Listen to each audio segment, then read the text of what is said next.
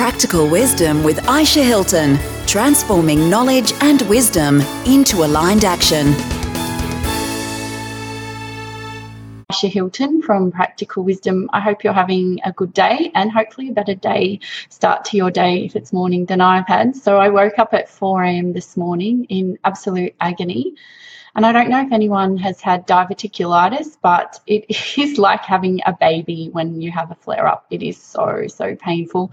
And I've got two children, so I feel qualified to talk about childbirth. So I woke up at four. I was just clutching my stomach in complete agony and I was really trying to escape the pain. And by 6 a.m., I ran myself a hot bath, chucked in a ton of Epsom salts. I buy it in 25 kilo bag lots, so I've always got lots. And I was hoping that the heat and the magnesium from the Epsom salts would make a difference to the pain I was feeling. I decided not to go on my phone or my iPad, which I always do in the bath, because I, I'm trying to be more present when I am having an experience. But I did get my book um, that I'm reading by Rachael Jayne Groover, who is the Art of Feminine Presence teacher that I've been working with. And her book is called, I'm losing my voice now, her book is called um, powerful and feminine. And the funny thing is, I was up to a part in the book where Rachael Jayne went to uh, her first ever Tony Robbins event. And I don't know if you've been to a Tony Robbins event, I haven't, but I've heard about it from a lot of people. And she had to walk on hot coals, and there's 15 feet of hot coals out there in front of her. And if they don't do it at, I think they don't do it at the end of the event, they do it fairly soon into the event. So she braced herself herself and was chanting in her head, cool moss, cool moss, cool moss. And she walked the 15 feet on hot coals and her feet weren't burnt. So that was really nice. And then she went to her next Tony Robbins event where she had to also work, walk on hot coals.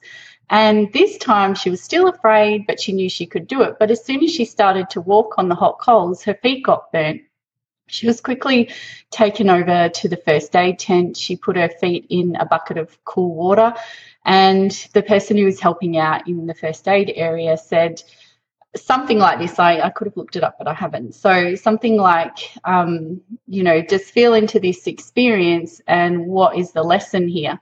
And then the helper went away and left her by herself with her feet in the bucket of water. So, she tuned in, closed her eyes, and interestingly, she came up with the thing that no, first time she didn't get burnt and she was fine. The second time she got burnt and she was still fine. So that made me think about the stomach pain that I was experiencing. That even though I'm in pain and quite a lot of pain, and I'm still in pain now, so I think I'm doing a pretty good job of being on Facebook Live, but I will still be okay. And I think back to the times like a couple of years ago when I first had diverticulitis, I was hospitalized and oh gosh, it was agony, and I didn't know what it was back then, and I felt like I was going to die, and I was on morphine, and but I got through it, and just like I did when I had um, twice have been hospitalised for such extreme back pain, but I did get through it. And so I was thinking, what's the lesson here for me? So I sat with my pain. I put the book down. I've got a little stool that was my grandmother's, who would have been over 100 by now.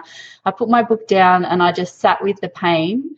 I'd love to say that it lessened, but it really didn't. It was actually just as bad, even though I was giving my full consciousness to the pain. Anyway, I sort of had enough of giving it my full consciousness. So I picked up the book again. And then Rachael was talking about how she had also had severe back pain.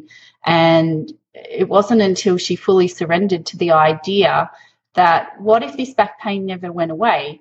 What if she was always going to be in pain? And I know that a lot of my friends and people that I'm connected with um, have long term chronic pain, whether it's fibromyalgia, MS. Um, I've even got one beautiful friend who gets chronic migraines.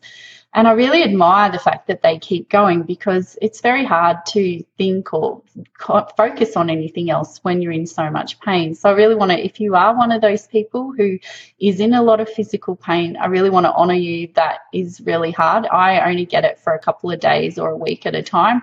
I don't know how you face it every day, but I want to acknowledge you for that but the transition or the the transformation came from for Rachael when she said, "What if it never changes?" And she thought, "Well, I could I could do my um, book writing by dictaphone and use an app. I could do more of my teaching through teleseminars, so I don't have to go anywhere. I would have to bring my social life into my home." And it was once she had fully accepted that maybe this was how it was always going to be and that she would pretty much be bedridden and in pain. And that's when the transformation happened, which is beautiful for her. But what if you have been in pain and you've surrendered to it and it still hasn't shifted? Well, that would be a lot harder. But perhaps there is a part of you that could surrender more. Like for me, I struggle with my weight a lot. I have lost and gained 25 kilos. I've got about 25 that I would love to release and I was thinking after I read that part of the book, what if I never lost the weight and I can't wear all the gorgeous clothes in my cupboard and I've only got the three outfits that fit me right now? What would that feel like? And it's sort of freeing because then you don't have to worry about always trying to fix it. And maybe that is where there's an opening for transformation. So, my invitation to you right now is to just tune into your body from head to toe or toe to head and just feel where you do have pain, where you do have any areas of tension. And then also notice where you've got any areas of lightness or flow or spaciousness.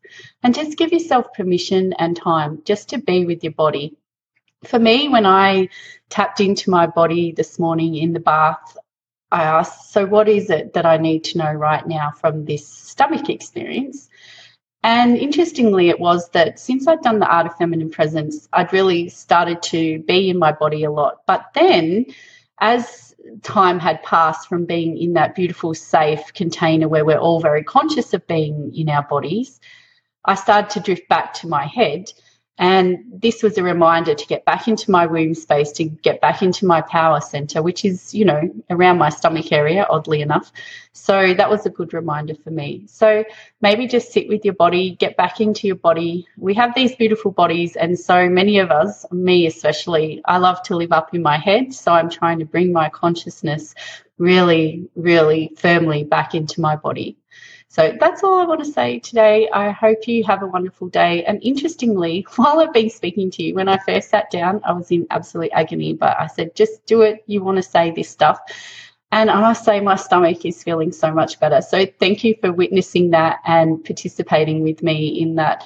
And I wish you a wonderful day. Much love. Bye. Practical Wisdom with Aisha Hilton, transforming knowledge and wisdom into aligned action.